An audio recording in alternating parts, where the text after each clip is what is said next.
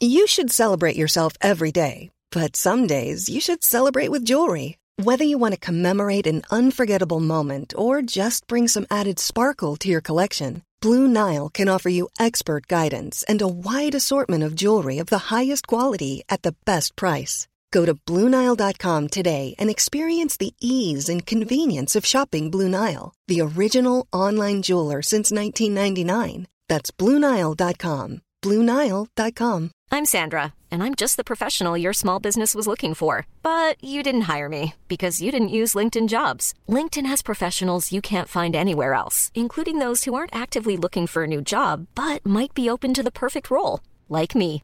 In a given month, over 70% of LinkedIn users don't visit other leading job sites. So if you're not looking on LinkedIn, you'll miss out on great candidates like Sandra. Start hiring professionals like a professional. Post your free job on linkedin.com/people today.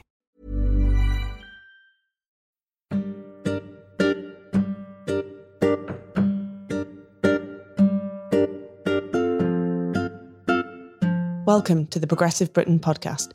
This is the podcast with the unpopular opinion that progressive centre left politics has a huge amount to offer the modern world. Over 13 million people in the UK now live below the poverty line, with an enormous rise in the number of people relying on food banks just to eat. So, what role has the government's austerity cuts, and in particular their attack on the welfare state, played in this? I'm Alison McGovern, and I'll be discussing that difficult question with Progress Deputy Director Stephanie Lloyd and Garry Lemon, Director of Policy, External Affairs and Research at the Trussell Trust.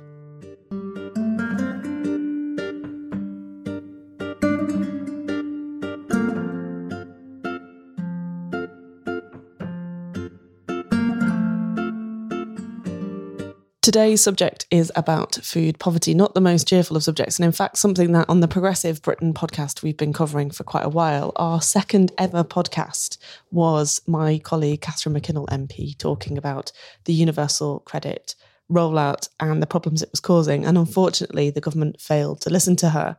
So today we have Garry Lemon from the Trussell Trust to talk to us about food poverty. Garry, thanks so much for joining us. Could you just tell us a little bit about food poverty specifically and, you know, why is that different from just poverty in general? You know, the Trussell Trust have been going for, for a little while now trying to tackle this issue. Tell us what you've learned from trying to deal with it. Yeah, absolutely. Um, so, I mean, I, I actually personally dislike the term food poverty. I think that really food poverty is just um, another symptom of poverty. Perhaps to uh, give a little bit of background about the Trussell Trust and the sort of scale that we're working at at the moment. So, we have about 429 uh, food banks right across the UK in all four nations.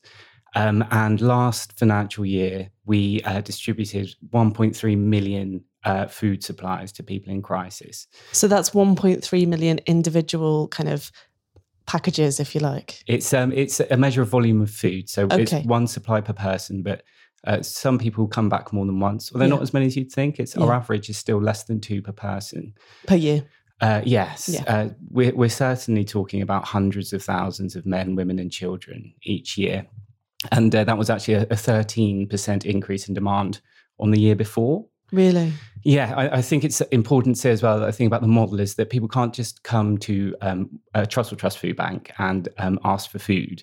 Uh, they have to be referred by um, an expert. So that might be like a local authority, could be an MP surgery, GP surgery, very often a citizen's advice. So we know that everybody who's coming to a, a, a Trussell Trust Food Bank is in genuine financial need and is experiencing poverty, be that food poverty, be that uh, you know we hear we hear about sanitary po- poverty, so people who are unable to afford like sanitary products, toiletries, winter clothes, the whole lot. Yeah, and I would say from the experience of my office as well, every time somebody comes in and they've got a problem and they're not able to feed themselves in whatever way, we always ask what's behind it, how can we help? You know, who can we call on your behalf to get to the root of this problem? And presumably all the other experts do similarly. Yeah, absolutely. Um, it, it's really, really important that um, people get all the help that is available to them out there. So, uh, it, one of the things that we try to do in our food banks is, is not just simply give out food in ever increasing numbers to people. We we always try to signpost people to people, other organisations who can help. So, you know, um, people like Citizens Advice, for example, do a fantastic job. They're able to make sure that people can m- maximize the amount of benefits that they've got. So, to come on to benefits, let's get to the heart of this matter. What change in the benefit system is it that has exacerbated this problem such that you're getting year on year rises of the order of 13%? Um, can, I, can, I, go back a bit yeah. and, and, kind of work up to where we are today? Because uh, it, this is um, a kind of a story which has been going on for, for a very long time. I won't go as far back as kind of Beveridge and the Five Giants and you know the whole reason why we, we came up with a, a welfare system uh, in the first place. But something that's changed in the last sort of since the 90s actually um, I read um, a really interesting paper by Dr. Tom O'Grady from UCL. And what he's been doing is he's been looking at um, records of Hansard, analysing those. So those, that's essentially everything that is said in, in, both houses of parliament. And what he noticed was um, a, a, change in, in language from politicians, uh, particularly Labour politicians, actually. Um, it's something which I think Tory politicians have, have been more traditionally uh, talking about, which is there used to be this this principle that in this country there should be a universal uh, lower living standard which nobody should fall below. But what we saw in the 90s was a change in rhetoric, particularly from politicians, where we began to talk about people uh, needing to deserve their benefits, needing to uh, be split into those who deserved it and those who didn't kind of going back to a sort of Victorian idea of deserving and non-deserving poor. Yes. Like the kind of on the one hand there'd be like the fallen, and on the other hand there'd be the feckless, if you like. Yeah, yeah. I mean, that's very that like I would never use that language to be clear. No, no, and I would never accuse you of doing but, so. But yes. there was that kind of that idea of a split that somehow crept back into our politics, is what you're saying. Absolutely, and and what this um, analysis um, said was that um, this change in rhetoric from politicians began to change the national narrative on, on benefits and on poverty. And if you look at something like the British Social Attitude Survey, which is this amazing annual survey which looks at British attitudes on all sorts of things, you'll see from the 90s there was this quite constant drop off in public support for the benefit system. So, you know, you ask questions like, uh, what percentage of people do you think are cheating the benefit system? And we saw that that go up and up and up until we reached 2010, when British support for the benefit system reached a real nadir. Mm-hmm. Um, and obviously, that was um, at the same point as we saw the coalition government come in, and we saw that first emergency budget in 2010, uh, where we saw the first of uh, tens of billions of pounds taken out of the welfare system. And I think the, the, reason I wanted to go back to that sort of change in rhetoric is because that had widespread public support. Um, I, at the time, I was um, working as a press officer for a homelessness charity. You know, I wrote the press release, which uh, you know, sort of pretended the doom that we were about to see in the future. And really, it was a bit like shouting into the wind. It, it had such wide support that people said, well, you know, we've, we've had the financial crash. Uh, we need to uh, tighten our belts. It seems completely logical. But unfortunately, fast forward to 2018, fast forward to today, and we are now beginning to really see the, the, results of these tens of billions of pounds taken out of the welfare safety net. So I suppose one of the things that you're saying there is that there was almost this kind of perfect storm, right? So you had uh, kind of pre the 90s, I mean, you had the kind of Thatcher government and kind of, you know, decades of conservatives in, in control who we know as a party are not particularly uh, polite often when it comes to people that are on benefits and the kind of rhetoric that sits around that. And obviously, we know then, obviously, between the 90s and, and, and kind of 2010, for, for a large chunk of that, we obviously had a Labour government that did a lot to lift children out of poverty. But you're saying one of the things that we didn't do was tackle the kind of language around that and the kind of public perception of that, because obviously there was a lot that we did as a government to be able to to alleviate lots of those pressures. But one of the things, obviously, from what I'm kind of getting is that we, what we didn't do was tackle that public perception enough in terms of that.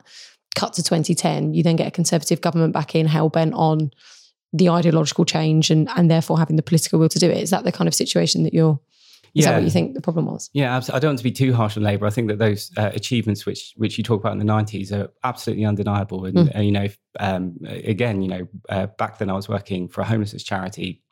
I was uh, talking to outreach teams in London, and we were talking about eliminating rough sleeping in the capital. Yeah. Uh, you know, we, we had like the last 56 people with complex needs, and we were beginning to uh, work out exactly what it is that we could do to tackle those issues. And you know, I think that um, uh, Labour policies back then were were a huge part of that.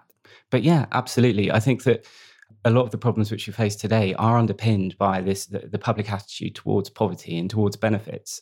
There's actually some really interesting work which has been done by the Joseph Rowntree Foundation in, in collaboration with an organization called Frameworks from the US, where they've, it sounds sinister, but they've kind of experimented on, on 30,000 British people, uh, trying to understand their attitude towards poverty and towards benefits. And what they found is that, yes, the, the, the British public has got a strong sense of fairness. And because of this rhetoric, that sense of fairness has kind of been turned away from this we are a society which believes in a minimum standard for everyone and against people who are in poverty because uh, you know i find it all the time you know i speak to people who i think are perfectly reasonable and uh, you know i'm always banging on about benefits i'm very boring at parties but um, even perfectly reasonable people you'd be great at my parties garry i'll be honest thank you is um, you, you, know, you'll start having this reasonable conversation, but then you know they'll start talking about, well, but then you know we've got Mrs. Miggins who lives opposite, and I'm not sure if she works. You know, she seems to have a large television. You know, these are really prevalent, unhelpful attitudes, and and, and the trouble with that is that. Um, rather than us taking a step back, as a society, as a government, uh, you know, as politicians, and having a look at the systemic reasons why people are ending up in poverty, we focus on the individual. And just to come back to this systemic reasons why people are in poverty, I think whilst uh, Osborne and Cameron were making their welfare cuts, one of their arguments was, well, the root cause of poverty isn't a lack of money. The root cause of poverty is like low educational achievement or being part of a troubled family. Remember that rhetoric? Yeah. And, you know, maybe addiction in the family.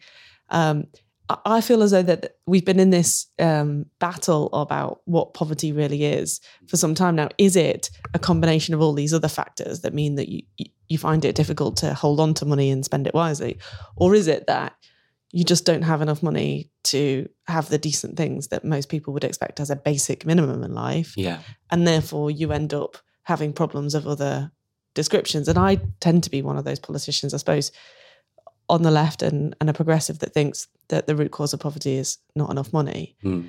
Um, and therefore, the answer to, to not enough money is the welfare state, the idea of the basic floor that uh, everybody should stand on, as you mentioned before.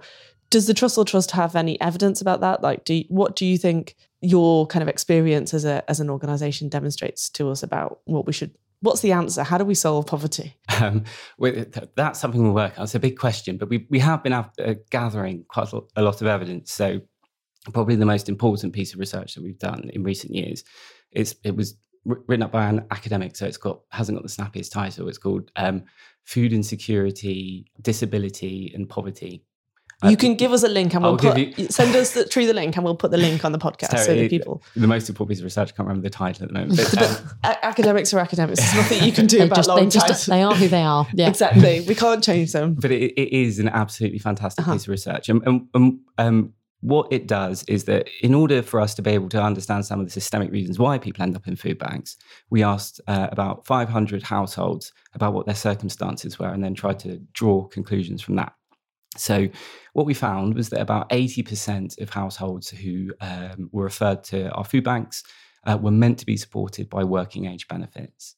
Uh, wow. About, about 15% were in some form of work, um, although often uh, very insecure, part time, low paid, um, uh, etc we found that in the months before a household is referred to a food bank, the average household income is just £319. Wow. So, um, you know, if, if, your listeners can uh, try imagining running their household, uh, on that little money, it's it's no wonder that there's real real poverty there. Yeah, and um, like and like average weekly wages would be like closer to five hundred pounds. Indeed. So like that's that's yeah, I mean that's about right. Like 60% of mm. median income. So this is people for whom they're not getting close to what is about the average mm. wages in Britain. Yeah, just to keep your heads above water. Um, and uh, I suppose it's hardly uh, surprising that um, because people on such little money, division the joy of filming these things in Parliament. Yeah, yeah. It's, it's, very atmospheric. Um, the um, because these incomes were so low, we, were, we also asked people questions about you know what, what they could and couldn't afford in the year before they came to our food bank. So we found that fully half of people had um, gone without uh, winter clothes. half had gone without heating or lighting at times, half had gone up without toiletries. Uh, we, th- we found that 80% were um, severely food insecure. So th- this is an inter- international measure of food insecurity, uh, where whereby we know that people have gone multiple days missing multiple meals, essentially. So real hunger.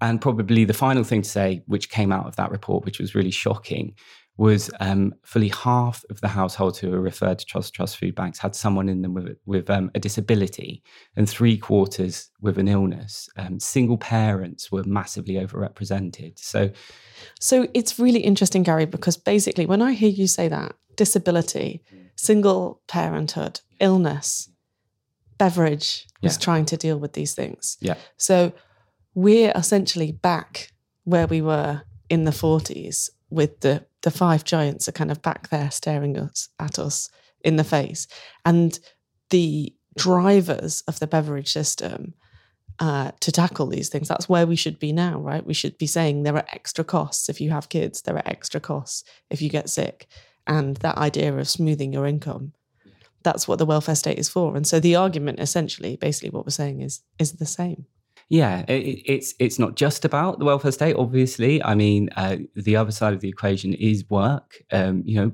decent work that pays with decent hours. Um, the uh, the current government is rightly proud of the fact that it's gotten so many people into work, and we've got these uh, you know historic low levels of unemployment. But at the same time, if you look at levels of wages, we, we've had the the longest, most severe stagnation in income since I think I heard the Napoleonic Wars. You've got more and more people dropping off the bottom and and struggling to get by. So um, yes, work that pays, a welfare state that catches everybody. And obviously, you know, a, a Conservative Party conference, Theresa May announced that austerity is over, which, you know, well I think we're all pretty dubious about in terms of the realities of this. But obviously, that's had a huge impact, you were saying, in terms of 2010 onwards, in terms Yeah. of the austerity agenda and the impact that's had. So, And the clock is ticking. I mean, basically, it's uh, now two weeks exactly till the budget. Hmm. So we are on the rundown now. And I can only say that given the severity of this that all MPs are facing, this will be the subject in the news in Parliament every day for the next two weeks until Philip Hammond gets up and says that £12 billion of welfare cuts is done. It's over. It's not happening. Hmm. And unless that happens, we will keep going because people in Britain, they can't be asked to deal with this anymore. Yeah.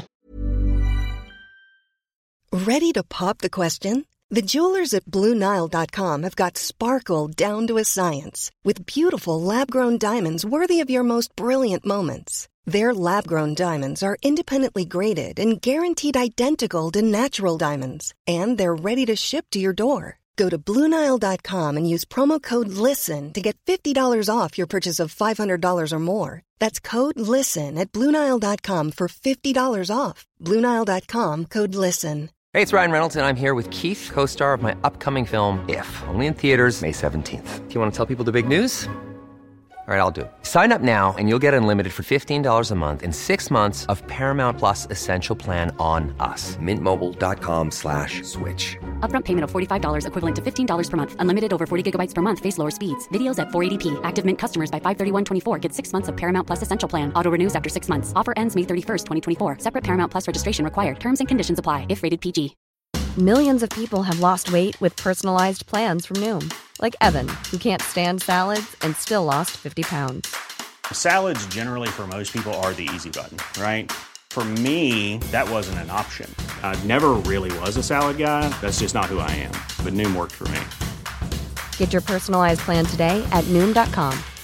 Real Noom user compensated to provide their story. In four weeks, the typical Noom user can expect to lose one to two pounds per week. Individual results may vary. So, obviously, one of the things that's been in the headlines, we spoke about it very briefly at the beginning of the podcast in terms of universal credit and the changes in benefits in terms of, and that's happening. And obviously, one of the things you were saying is one of the biggest groups of people that were doing that, people that are on in work benefits at the moment, kind of currently. So, what would you say is the kind of impacts that universal credit and the rollout of that's having? And, and what's the kind of, you know, why is it having such an enormous impact on people? Yeah, so we've kind of talked about the bigger picture, but I think it is really important to to home in on what is for us now the most pressing concern in terms of um, people ending up in poverty and needing food banks, and that is the rollout of universal credit. So um, it started being rolled out sort of 2016 time, and um, our food bank managers began getting in touch with us in, in central office, saying, "Look, this is um, a disaster for people. We're seeing a big increase in demand. We're seeing issues with people during the what it was then a six week wait." So um, we uh, again did some research where we began asking people who were supported by Universal Credit what their issues were, and we looked at some of the numbers as well. So I already mentioned that um, we had seen a 13% increase in demand across the board last year. What we found when we looked into it, though, was that in food banks which had seen universal credit rollout for a, a year, that increase was 52%. So it's kind of a That really is horrifying. yeah, real sort of statistically significant in, in- increase in, in demand where universal credit was rolling out, and um, so um, we were asking uh, questions of of, of, of people uh, in terms of you know what what's actually happening here. So um, we found that that initial six week wait, which was uh, shortened to five, was having really immediate and severe consequences for people. You know, as you, as you might well imagine, um, the way that the old benefits system uh, was often paid was kind of a much more regularly, often fortnightly, um, and um, having This is it, right? Like I'm, I live in London. I'm in a, you know, a good job, as lots of people consider. Right, you know, definitely earn more than the kind of average wage. Mm.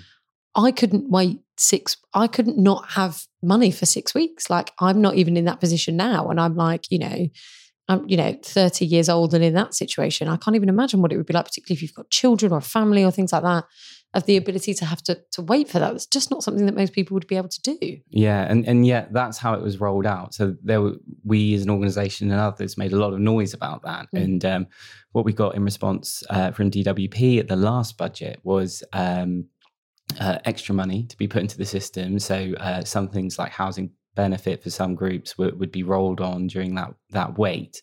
Um, and we also saw a big push on advances. So that's essentially um, a, a loan, really, where you you could you could be lent the money to get you over that first five week wait as it is now. Um, but then the, the issue with that is that you have to repay that from every You're subsequent constantly chasing yourself in terms of yeah, exactly. And it- that when Universal Credit was initially designed, of course, they weren't like offering people like extra generous payments. It was already just there to cover the basics. So having money chopped off every month is, is causing people to struggle. Um, and, and that's even leaving aside the fact that um, even Iain Duncan Smith is is angry about how much money's been taken out of the system. You know, just yesterday he was uh, talking about how he wants to see two billion extra put back into it. Uh, so we we agree with um, with IDS on that one.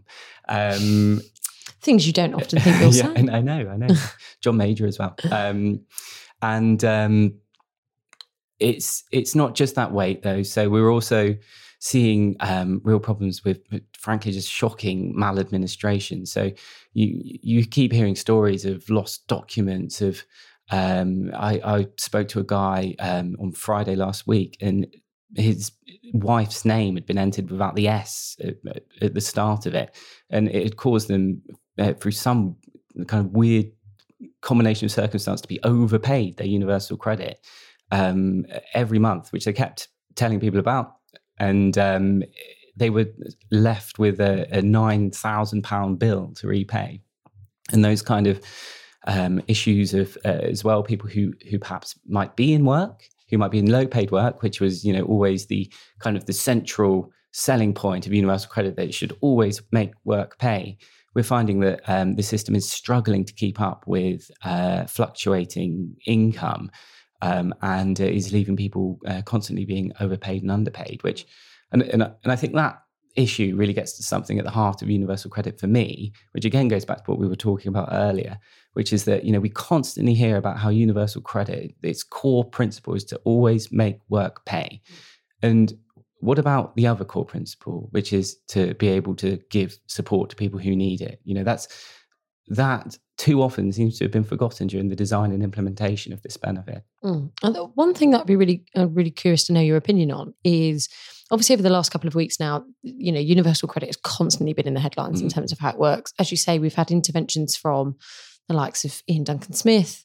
Um, we've had John Major come in in terms of saying um, that he agrees with the principle of it and the, the concept of universal credit and that the core idea of that is a very good thing.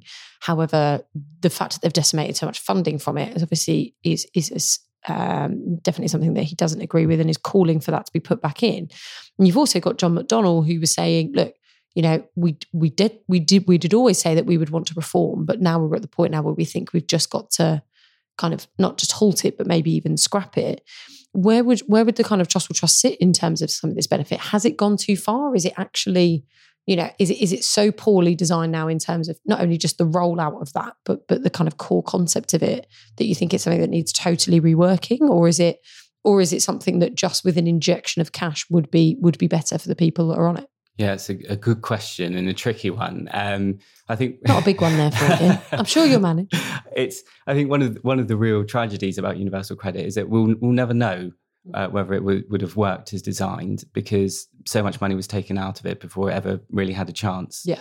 I think if you are going to scrap it, then you'd, you'd better make sure that you've got something really decent in place to replace it because my worry would be if it were just thrown in the bin, then um, it would be the people who who need support from the benefit system the most who who might suffer. So, were that to happen, then there has to be something in place to replace it.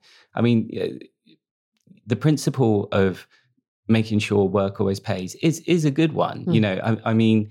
Um, and the kind of the idea of centralizing that benefit system, so it's you know one one place that you go to to apply for all of those. Obviously, whereas it used to have to be lots of different pots that you'd have to go to and different yeah. people you'd have to speak to. Yeah, logically seems like a good one. But as you say, that kind of the delivery of that, and as you say, that other principle of looking after people that actually need it.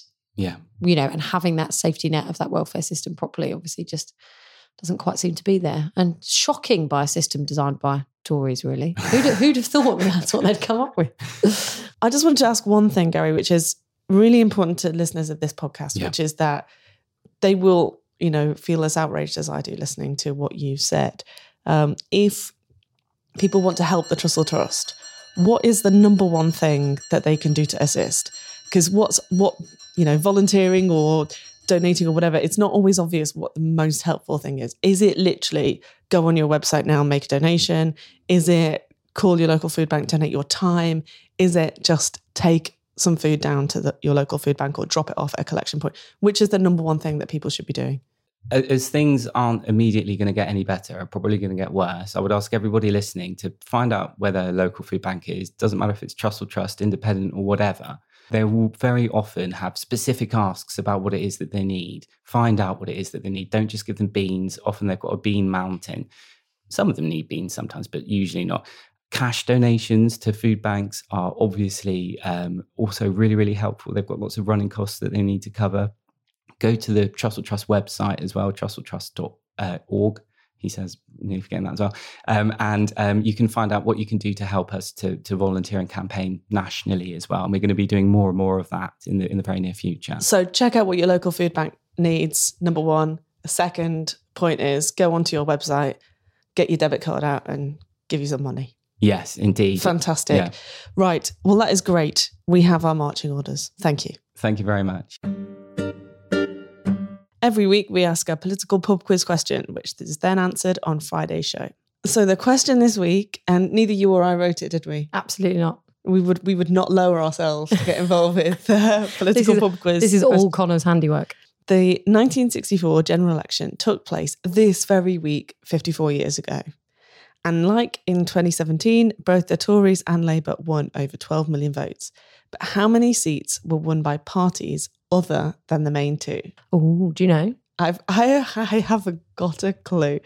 But if you know, drop us an email at office at progressonline.org.uk and give us your answer. So we'll be back on Friday. Well, I will be back, but you'll be back, Steph. Oh, but maybe depends if Connor yeah, likes I'll be Friday. Doing, I'll be doing my surgery in the Wirral. you guys will be back on Friday, and we have been delighted to have Garry joining us today. In the meantime, please give us a rating and leave a review on iTunes, and don't forget to subscribe. Thanks for listening.